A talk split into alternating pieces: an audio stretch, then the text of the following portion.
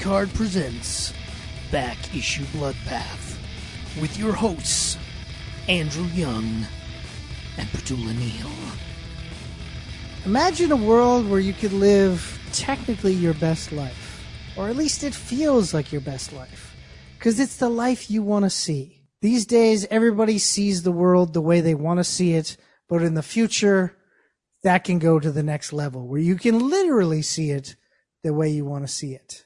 So what happens in a world where no one is truthful to even themselves? Where does the truth lie? Where can things be clear? Welcome to Back to Bloodbath. I'm Andrew Young. I'm Petula Neal. And this week we're talking about a book called Clear. It was a Comixology original and distributed through Dark Horse in the comic shops. Written by Scott Snyder with artwork and colors by Francis Manapul. Now, I was very excited when this book came out because it's been a while since I've gotten to see some Francis Manapul interiors on the regular. And that's because, of course, some things have happened in Francis Manapul's life. Uh, you know, some bad things happened to him and his family, and uh, hopefully they're in a better place now and things are go- getting better and good.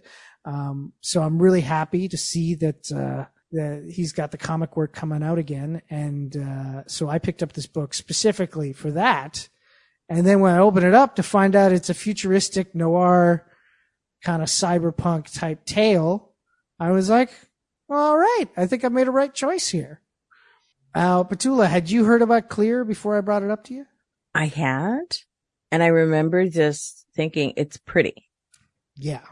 And I'm still pretty sure somewhere in here, I at least have the single Uh, issue one? of issue one because I remember opening up and thinking, Oh my God, it's almost like if you took a bit of like a Darwyn type energy and then a Jim Partel, Jim Partel kind of Jordie Bellaire level kind of colors and smushed. Like that's what it's giving you through a lot of it because it's almost rainbow level coloring for some of the panels.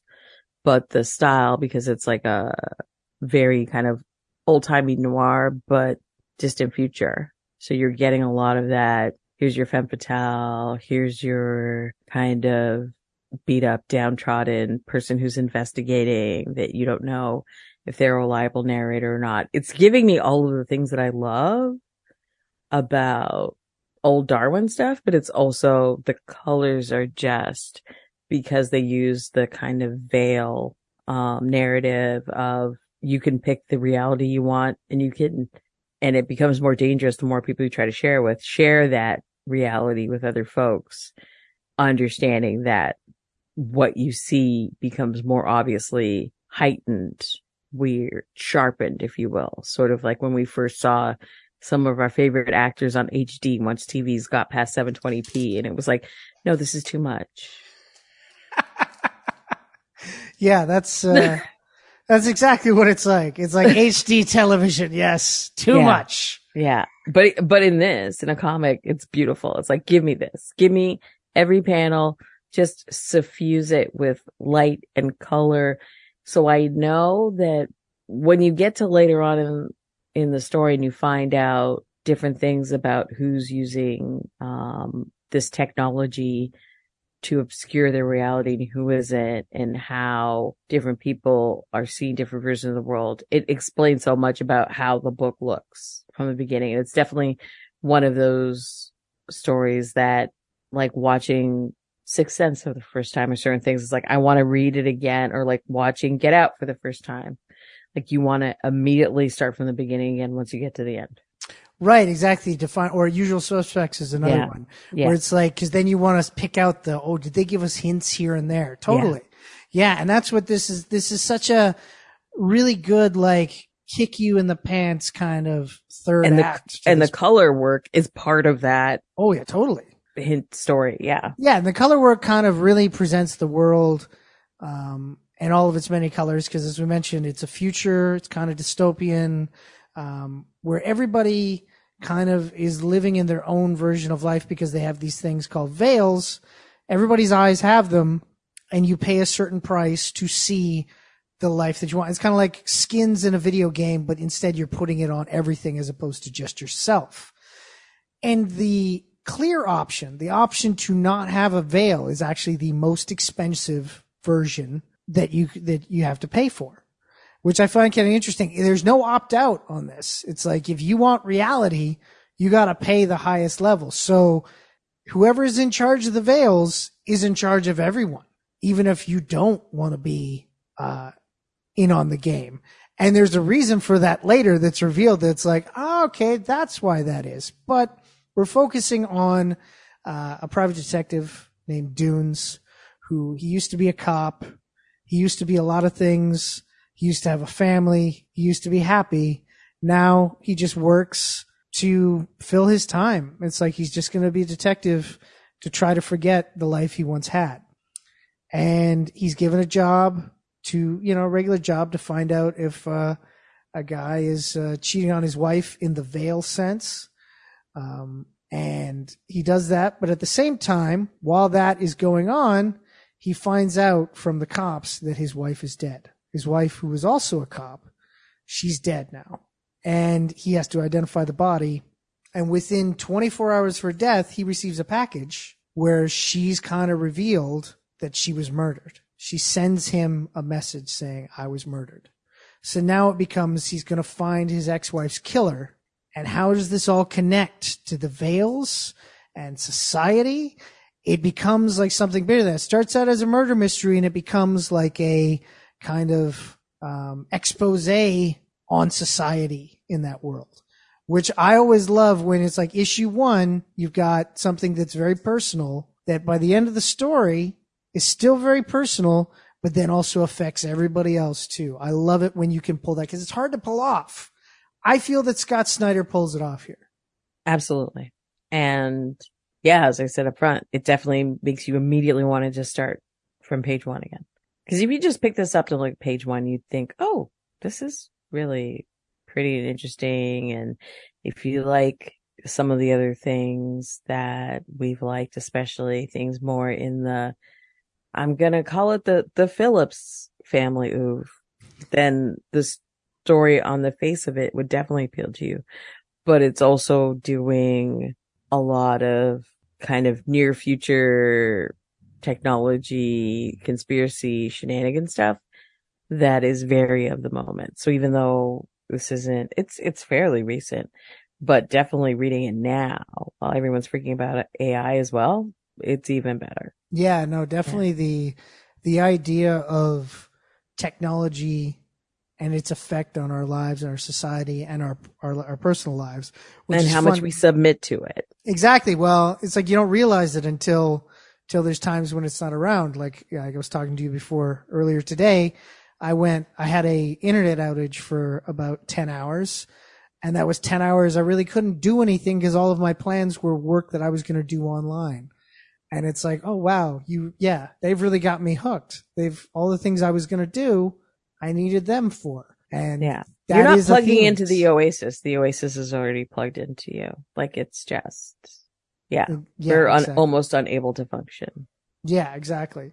And so I thought they did a really good job of making Dunes a a character to follow because Dunes isn't uh like an affable guy.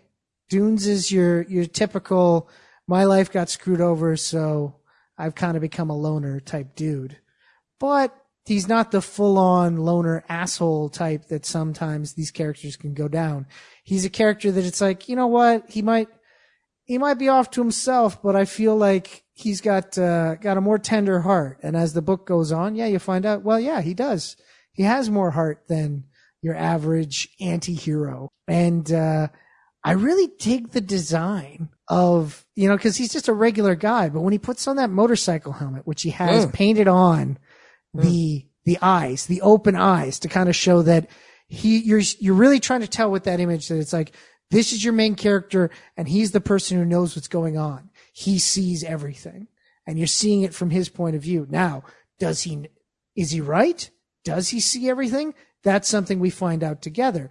But just those big painted eyes. It's like automatically you're like, okay, what's going to happen to this character? Like I'm immediately drawn in. And talking about eyes, that's one of my favorite panels. It isn't with the helmet on. It, it's with his eyes in the reveal from the wife. And I don't want to spoil how she tells him. Mm. You see the reflection of his eyes on metal in that panel and Yeah. it's great. Like it was one of those maestro. It's like the first time I went to uh Krispy Kreme in America and watched like the the symphony of donut creation and literally applauded at the end. Yeah. Yes. Yeah. Yeah. It was really good. It's This exactly it's exactly the same. the business. Krispy Yeah. Kreme, finding out the truth about the entirety of society. The exact Yeah. same thing. Yeah. Yeah. well, you just, you feel like a truth is revealed to you. Yeah. Yeah. No, Yeah. totally, totally. But yeah, no, the eyes are very expressive and the imagery of eyes are used throughout this. And like the actual painted eyes, which I kind of didn't mention, they're eyes, but they're also hands. They're handprints with eyes in them. And that there's a reason for that that is also revealed later. So a lot of symbolism in this book and like just Manapul is one of those artists that and this is I think the reason why uh, earlier on in his career he DC let him write a lot of the books he was drawing is that he knows sequential storytelling. He's able to take like you could take like again, it's a noir, so you need the narration to fully understand what's going on. But if you took that out, you'd still be able to follow the um, superficial level, like the first level of the story without any issues. It's always action packed. He knows how to make a, uh, a quiet scene more dynamic and make you sit in it and knows how to make an action scene feel kinetic and crazy. And that's hard to do when the reader has the ability to move the pages themselves. The art is compelling you to stay on certain panels and to move fast with others. And I think he does a great job with that in this. Also, the use of color helps situate you as well. So you don't need as much, much exposition as you move through different parts of the story. So when you get a flashback to when our main character is meeting his wife and other things, we have a very different kind of almost more painterly, but sort of normal real world color, color story happening. And then when we're following them through the, the main investigation, that's where we get some of that more, um, what I would liken to some of the Jordie Jem Bartel kind of like we're getting, it's very bisexual lighting. It's even like Cliff Chiang, like, oh my God, the purple, so much purple. Like it's a lot of that, but it's just very much part of this is how we know who's our POV character because of the device of the veils and different people are using different levels of transparencies between them and reality. Mhm. And it's, it's, it's as clever as it is beautiful. No, totally. Now I gotta ask because myself I wouldn't know, but you might have you might have partaken in some things before you read these books. I read it across three chunks of time. And because the fun colors definitely first act, very gummy heavy. Yeah. Last act was more bourbon, middle straight. Okay, so you felt it on all levels on this one. Mhm. Yeah. And it worked on all levels for you. Oh, the business. And then when I started to like do the re, not like a full reread of every panel, but like a reskim, just some wine, just like, you know, daytime rosé on the weekend. There you Yeah. go. There you go. Yeah. Yeah. Actually, it was like the, the first half of this lovely, uh, table wine rosé from Kelowna. Well, there you go. Yeah. Getting some BC wine in there. Good Mhm. stuff. Good Yeah. And a lovely light pink to go with the very sort of, I won't even call it bisexual lighting. I'm going to call it Cliff Chiang lighting. Like it's Well, it's very, it's dreamlike. yeah, yeah, it's dreamy. very paper girls. If you love the color story and paper girls, also like this, if you pick books based on color story, this is for you. Definitely, but it's also one of those books that kind of is cross genre. Like it's a sci-fi. It's a mystery story. It's an action. It's a dystopian future. It hits so many, like it checks so many boxes and it does each of them well. It doesn't feel like he's like Snyder and Manapul are kind of like shoving it into these things. No, it just easily slides into all of these different genres. Yeah. We're not getting a lot of black people, but there's a couple. So even if like you like Afrofuturism stuff, also I would recommend. There you go. There you go. Yeah. Yeah. yeah. And, but at the same time, also like throughout all this, somehow, even though it's in, it's a sci-fi, it takes place in the future and everything. And you mentioned it, the, the classic noir, as you, as you put it, the, uh, the, the more uh, Darwyn Cooke-like kind of feel. It's got that there too. It definitely has an old time detective story at the heart of this book. Now, I don't know about you, but I really want to see Scott Snyder and Francis Manapul work together again on another project real soon. Oh, good Lord. Yes. But I also just want to see Francis just the level of visual storytelling in this is next level. So I just want to see whatever else they're going to do.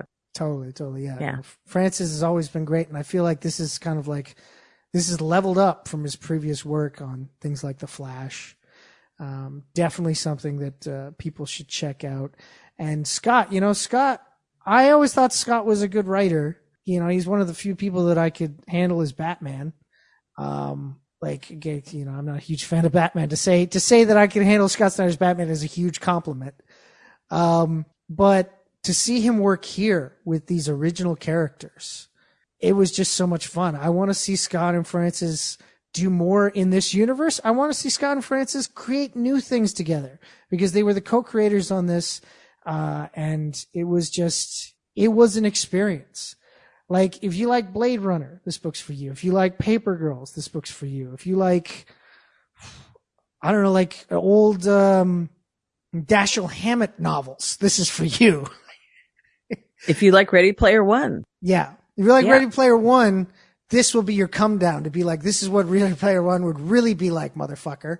absolutely. yeah. It is, it's gorgeous. It's good storytelling. They've built a world where you could do like a million disconnected spin-offs. hmm of different ways that people use this technology for good or for ill, for personal, for, you know, for the people around them.